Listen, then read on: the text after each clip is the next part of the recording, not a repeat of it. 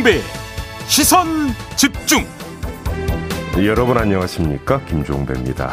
이번 대선 사전 투표율이 36.93%로 역대 최고치를 기록하면서 여야 모두 득실을 계산하느라 분주한데요.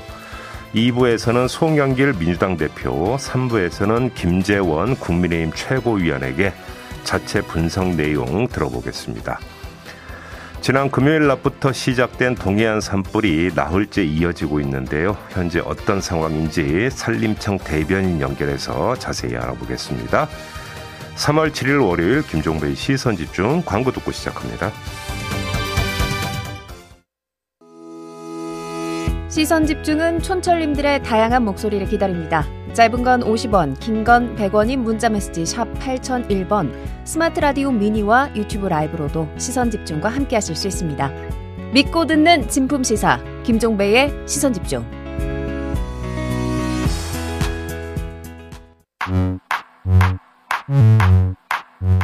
뉴욕에 뉴욕타임즈가 있다면 시선집중에는 JB타임즈가 있다. 촌철살인 뉴스 총정리 JB타임즈. 네, 더마과와 함께 시선집중의 문을 열겠습니다. 어서 오세요. 네, 안녕하세요. 더마과입니다. 정경수 님이 며칠 뉴스를 안 봤더니 감이 없어졌네요 라고 올리셨는데요. 어허. 그 잃어버린 감 저희가 찾아드리겠습니다. 예. 오늘도 삐딱선정신 입각해서 주요 뉴스 챙겨드릴 텐데요. 예. JB타임즈 오늘 주목할 뉴스 바로 들어가시죠. 사전투표 이야기부터 좀 해야 될 것 같은데요. 혼란이 좀 있었습니다. 네. 서울 은평구 신사일동 주민센터 투표소에서 이재명 후보가 기피된 투표용지가 배부가 되는 일이 있었고요. 광주 지역에서는 공무원의 실수로 선거인 명부에 누락된 유권자들이 나오는 일도 있었습니다. 그런데 가장 큰 문제는 확진자와 격리자의 투표지를 투표함에 전달하는 과정에서 봉투, 쇼핑백, 골판지 상자, 플라스틱 바구니, 우체국 종이박스 등등이 등장을 한 일인데요. 기표가 된 투표용지가 플라스틱 바구니에 담긴 사진이 돌기도 했습니다. 네. 있을 수 없는 일이 벌어진 건데 선관위가 어제 입장을 발표를 했어요. 불편을 드려 매우 안타깝고 송구하다면서도 모든 과정에 정당 추천 참관인의 참관을 보장해서 절대 부정의 소지는 없다 이렇게 주장을 했고요. 선관위는 오늘 오전 10시에 긴급위원회를 소집을 한다고 합니다. 네, 도대체 어떻게 이런 일이 있을 수가 있냐, 2022년에 일어난 일이 맞냐, 뭐 여러 가지 질타가 쏟아졌거든요. 선관위 입장을 다시 잘 살피면 불편을 드려서 죄송하다면서도 한마디 더 한 게 있어요. 법과 규정을 어긴 건 아니다 이렇게 주장을 했거든요. 네. 왜 이렇게 주장을 했는지 이걸 좀 살펴볼 필요가 있는데 네. 확진자와 격리자가 투표한 곳은 임시 기표소예요. 본 그렇죠. 투표소와 떨어져 있는 곳이죠. 네. 그러니까 본 투표소에서는 이 기표를 한 다음에 바로 본인이 투표함에 이제 투표용지를 넣지 않습니까? 근데 임시 기표소는 본 투표소에서 떨어져 있으니까 기표한 투표용지를 본 투표소에 있는 투표함까지 옮겨야 되는 겁니다. 네. 왜냐 법적으로는 투표함을 옮길 수 없도록 되어 있거든요. 하나만 있어야 되니까요. 그렇죠. 네. 그러니까 임시 기표소에서 기표한 투표용지를 본 투표소에 설치된 투표함까지 옮기는 과정과 방법에서 조금 전에 말씀을 드렸던 무슨 쇼핑백이니 골판지 상자니 플라스틱 바구니 이런 것들이 등장을 한 거죠. 네, 네. 하지만 이런 배경이 선관위가 정당하다고 주장할 수 있는 근거는 될 수가 없습니다. 그렇죠. 초등학생도 아는 선거 원칙 가운데 하나가 비밀투표고 직접 투표잖아요. 그렇죠. 직접 투표라고 하는 게 뭡니까? 내가 기표한 투표용지는 내가 투표함에 넣어야 되는 거 아니겠습니까? 네. 그리고 그래야 비밀이 보장이 되는 거 아니겠습니까? 그런데 기표된 투표용지가 버젓이 노출된 거 아닙니까? 이걸 그렇죠. 법과 규정에 따른 것이라고 과연 주장할 수 있는 겁니까? 예를 들어서 임시기표소에서 본투표소로 이동하는 방법은 선관위의 재량 달렸다 뭐 이런 식으로 아마 돼 있나 본데 재량도 재량 나름인 거잖아요. 네. 그것이 직접 투표 그러니까 비밀 투표 원칙을 어겼다라고 한다면 이건 말이 안 되는 거잖아요. 그다음에 두 번째 100번 양보해서 그랬다고 칩시다. 지금 투표소마다 다 제각각이었다는 거잖아요. 그러니까 어디는 봉투, 어디는 쇼핑백, 어디는 골판지 상자. 네. 그러니까 선관위 차원에서 일률적인 지침도 제대로 그러니까 내리지 않았다는 얘기밖에 안 되는 거 아니겠습니까? 네. 통일된 방법이 전혀 마련이 안 됐다라는 거니까 이게 무슨 저작거리 난장도 아니고 어떻게 방법이 제각각일 수 있는 겁니까? 입이 10개라도 상관이나 할 말이 없고요. 그냥 확실하게 책임을 져야 한다.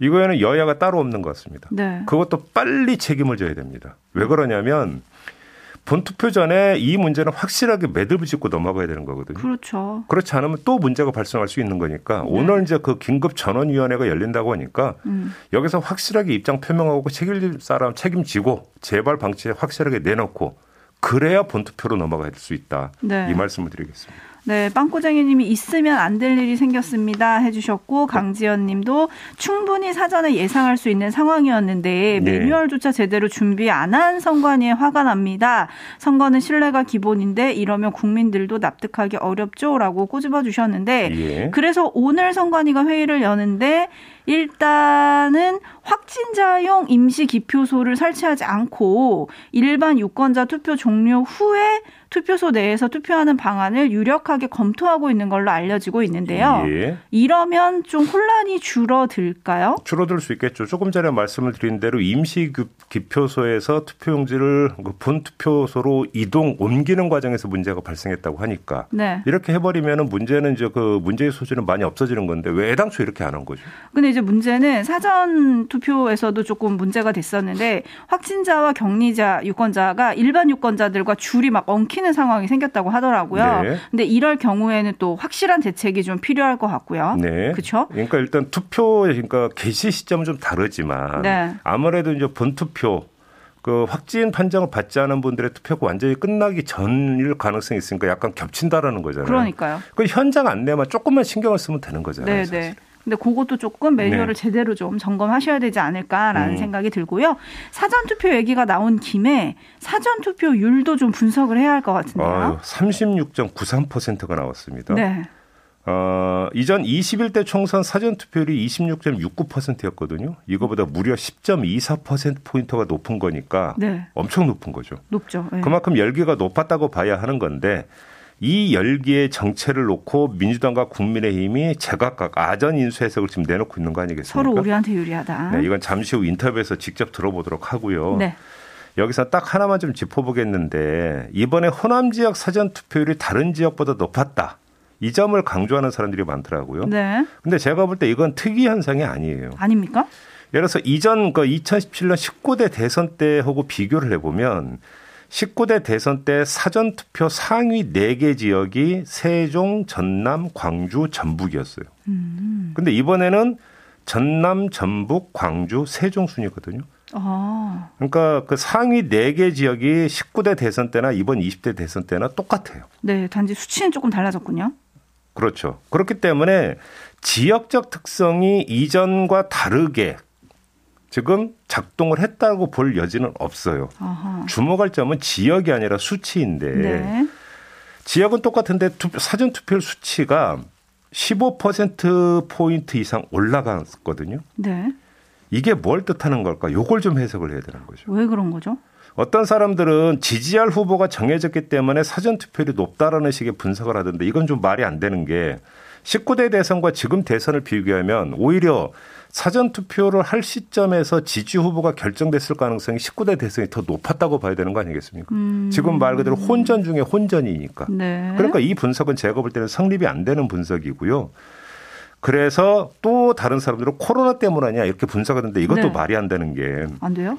코로나라고 하는 게 뭐냐면 본투표 때 아무래도 사람들이 많이 몰려서 혹시 코로나 걱정이 돼서 사전투표로 이제 돌았다 이렇게 보는 건데 사전투표를 위한 그 긴 줄 있지 않습니까? 네.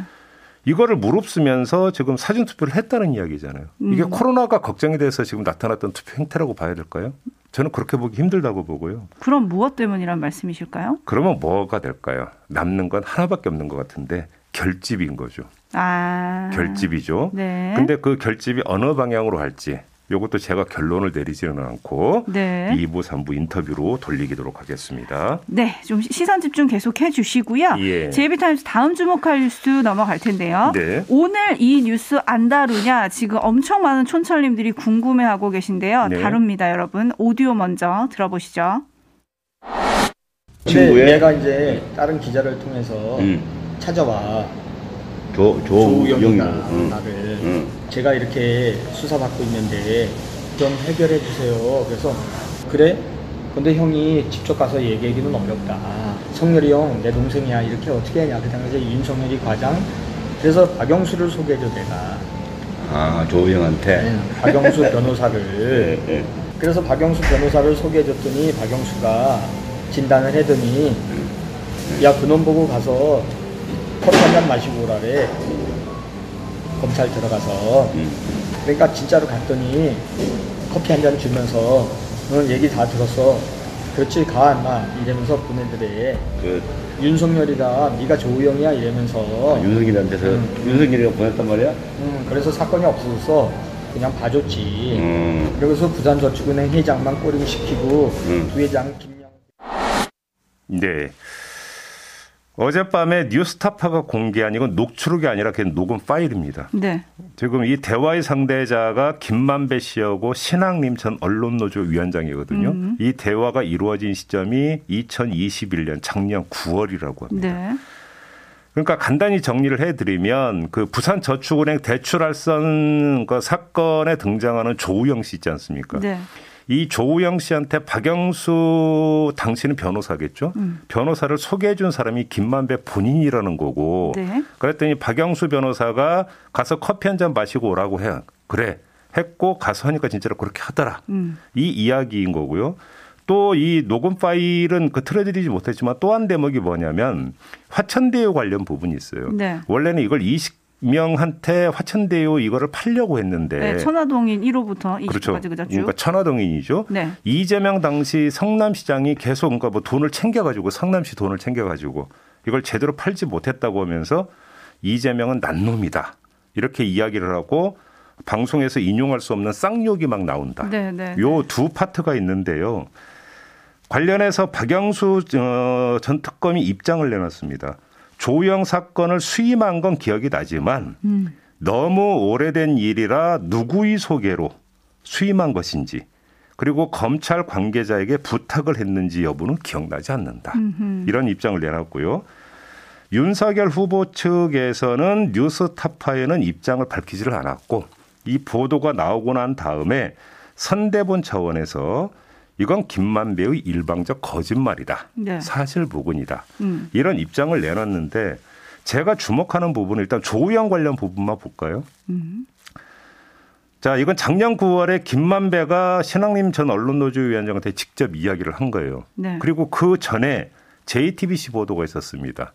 남욱 변호사가 김만배와 조우영을 대법원 주차장에서 만난 적이 있는데 그렇죠. 이때 김만배가 조우영에게 가서 커피 한잔 마시고 와라. 이렇게 이야기를 하더라라는 목격담을 그러니까 이야기를 했고 이게 JTBC 보도를 탄 적이 있었습니다. 네네. 이 발언의 당사자는 남욱이었습니다. 네.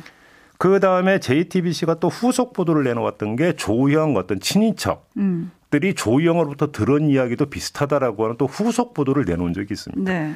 다시 말해서 김만배, 남욱, 조우영, 친인척 발설자가 다 다릅니다. 네. 다 다른데 공통분모가 있다는 것이죠. 그러면 이거를 어떻게 이해를 해야 되냐라는 거죠. 네.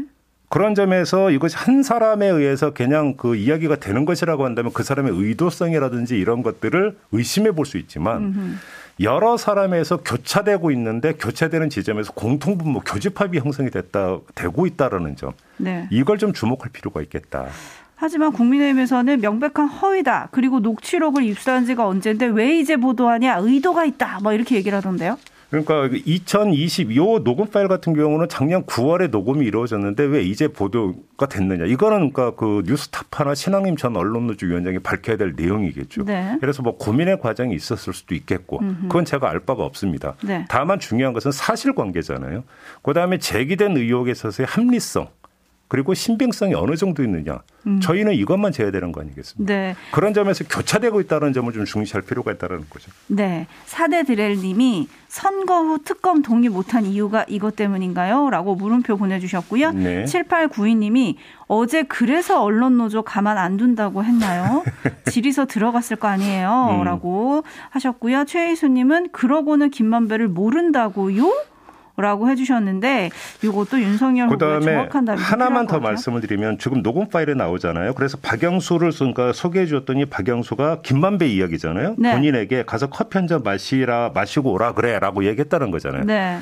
그리고 나서 남욱의 어떤 증거 목격담에 대하면 주차장에서 만났는데 김만배가 조우영한테 가면 커피 줄 테니까 커피 마시고 오면 돼라고 이야기한다라는 거잖아요. 네. 연결이 되잖아요 지금. 네네. 박영수는 김만배에게 그냥 커피 한 잔 마시고 오라 그래라고 이야기했다라는 거고 김만배는 조우영한테 가면 커피 줄 테니까 커피 마시고 오면 돼라고 이야기했다는 연결이 되지 않습니까? 그렇죠. 이 점도 함께 봐야 되는 것이죠. 네. 그리고 이전에 나왔던 녹취록과는 조금 다르게 볼 부분이 있다. 지금 이 부분을 꼬집어 주신 거잖아요. 네. 이 부분에 대해서 국민의힘이 어떤 입장을 내놓을지는 저희가 잠시 후 3부에서 김재원 최고위원에게 또 물어봐야 할 것 같습니다. 네네. 네. 자, 이렇게 하고요. 지금 또 산불이 지금 완전 진화가 되지 않고 있는데요. 지금 산불 상황을 좀 알아봐야 될 것 같습니다. 그래서 산림청을 좀 연결하려고 하는데요. 지금 혹시 연결돼 있습니까? 아직 연결이 안 됐다고 하고요. 예, 지금 야속하게도 강풍을 타고 계속 도깨비처럼 여기서 번지고 저기서 번지고 이래가지고 조금 논란이 되고 있는데요. 예. 연결되기 전까지 저희가 댓글을 좀 소개를 해드리겠습니다. 예, 잠깐만 연결이 됐나 본데요. 아, 그래요? 네, 지금 바로 연결을 하도록 하겠습니다. 산림청의 정철호 대변인 전화로 만나보겠습니다. 나와 계시죠? 아, 네, 정철호입니다. 예, 연일 수고가 많으시고요, 대변인님. 네. 지금 현재 상황은 어때요? 어제 저희가 좀 주부를 잡아보려고 어쨌든 국방부, 소방 다 동원해서 헬기를 최대한 동원했습니다만은 어제 주부를 잡는데 실패를 했습니다. 그리고 예. 현재도 보니까 이제 전국 네 군데에서 아직까지 좀 불이 타고 있어요. 그러니까. 울진 삼척을 비롯해서 강릉 동해 또 강원도 영월 대구 달성 이렇게 네 군데 지역에서 지금 아직까지 산불이 꺼지지 않고 있습니다. 지금 바람 상태는 어때요? 지금 현재? 지금 현장을 보니까는 바람의 방향이 뭐 자주 바뀌는데 지금은 예. 이제 바닷가 쪽으로 불고 있고 많이 지금 잦아든 상태입니다. 2m 정도 된다고 하네요. 아. 초속. 네. 바람 세기는 좀 약간 이제 누그러졌다라는 네. 말씀이신 거죠? 예, 그렇습니다. 네. 예, 그럼에도 불구하고 참 이게 어려운 문제인데 일단 지금 네. 가장 이 산불이 발생했을 때 가장 큰 걱정이 원전하고 LNG 그 기지였었잖아요. 여기는 지금 방어가 네네네. 충분히 되고 있는 상황으로 이해를 해도 되는 겁니까? 예, 그렇습니다. 여기는 이제 첫날 그쪽 방향으로 그 바람이 불면서 굉장히 위험했었는데 네. 그러다 보니까는 이제 첫날 이쪽 지역에다가 헬기 등을 집중 배치를 해서 불은 잘 껐습니다. 그래서 현재는 뭐 별 문제 없이 가동 중에 있습니다. 아이고, 그나마 다행인 거고요. 네네네. 지금까지 지금 그 피해 면적이 어느 정도 되는 거예요? 지금 가장 지금 피해가 심한 지역이 경북 울진 지역이고요. 예. 이쪽은 지금 한 12,000헥타. 그래서 축구장 면적으로 따지면 한 17,000개 이상의 엄청난 피해가 지금 나고 있고요. 예. 그 두 번째로 이제 그 강릉 옥계에서 번진 물이 이제 동해시까지 확산이 됐는데 이 지역은 한 700헥타 정도. 예, 축구장으로 따지면 한 1,000개 정도의 면적이 지금 피해를 입고 있습니다. 예. 지금 일각에서 물이 아니라 그러니까 이 폼 소화 약제를 사용해서 이거 진화해야 되는 거 아니냐 이런 이야기가 나오는데 이거 무슨 이야기입니까? 요거 폼 소화 약제는 이제 소방 쪽에서 기름이나 이런 어떤 불이 났을 때 쓰는 약제인데요. 예. 요런 약제는 이제 산 속에서는 좀 효과가 좀 떨어지고 이제 어떤 시설물을 보호한다거나 어떤 일정한 구역에 산불이 번지지 못하도록 방어막을 치는 데는 일부 효과가 있을 것 같아서 예. 사용을 검토하고 있습니다. 예, 이게 지금 금요일에 발생해서 오늘 지금 4일째잖아요. 4일째입니다. 네. 지금 뭐 낮밤을 가리지 않고 진화 작업을 계속하고 있는데 현장에 계신 분들이 지금 뭐 거의 엄청나게 힘드실 것 같은데 그분들은 지금 어떻게 지원을 하고 있습니까? 그래서 이제 현장에 계신 분들은 지금 뭐 헬기로 또 하시는 분들도 나름대로 고생하시고 현장에서 또 지상으로 가서 또 진화하시는 분들이 계신데 네네. 어쨌든 낮에 또 진화하셨던 분들은 밤에 조금 교대하실 수 있도록 하고 어쨌든 피로도를 낮추기 위해서 노력은 하고 있는데 이게 조금 길어지면 그 피로도가 많이 또 누적될 것 같습니다. 그러니까요. 그러니까 네네. 그분들 안전도 잘 챙기고 있는 거죠? 물론 안전이 제일 우선입니다. 예. 혹시 근데 이 산불 지금 발생 원인은 좀 파악이 된 게 있습니까? 일단 방화는 먼저 구속이 됐다는 소식은 들었고요. 예. 그래서 강원 동해 옥계에서 발생한 산불은 이제 어제 구속이 됐고요. 예. 그다음에 울진에서 난 산불은 CCTV까지 이제 공개가 됐는데 저희가 1차 이제 현장 조사는 했지만 아직까지 어떤 증거를 명확하게 찾지를 못해서 네. 이제 원인을 특정하지는 못하고 있는데 좀 정밀 감식을 추가로 더 할 예정이고 또 필요하면 경찰의 도움도 받으려고 하고 그러면 있습니다. 그러면 지금 일부 보도 나온 것처럼 뭐 담배불로 인한 실화 아니냐 이것은 아직은 추정에 불과한 거죠? 그거는 예 추정입니다. 그렇게 되는 거고요. 알겠습니다. 네네네. 오늘 지금 진화 계획은 어떻게 되는 겁니까? 그러니까 어제도 헬기를 한 90여 대 동원을 했는데 예. 오늘도 최대한 이제 89대 지금 동원을 해서 산불을 끌 계획으로 있고요. 네. 어쨌든 뭐 이게 산불이 길어지면 네. 또 피해가 또 엄청나게 또 많이 날 거기 때문에 오늘 어떤 최대한 좀 주부를 잡아보려고 노력을 하겠습니다. 네. 그 이 산불 지금 발생 지역에 오늘 내일 비 소식은 없죠? 없습니다. 지금 한 일주일 정도 아직 비 소식이 없어서. 그러니까요. 지금 저희도 속이 다 타들어가고 있습니다. 이럴 때 좀 하늘이 좀 도와주면 좋을 텐데. 정말 답답하네. 그러게 말입니다. 네네. 네, 알겠습니다. 말씀 잘 들었고 조금만 더 고생해 주세요. 네, 감사합니다. 예, 지금까지 산림청 정철호 대변인과 함께했는데요. 자, 빨리 좀 진화가 됐으면 좋겠습니다. 네, 스스로님이 전국에 비 좀 내려주세요 하나님이라고 보내주셨는데 정말 모두가 이런 간절한 마음인 것 같아요. 알겠습니다. 자, 오늘은 산불 소식으로 JB타임즈 마무리할게요. 더마카 수고하셨습니다. 고맙습니다.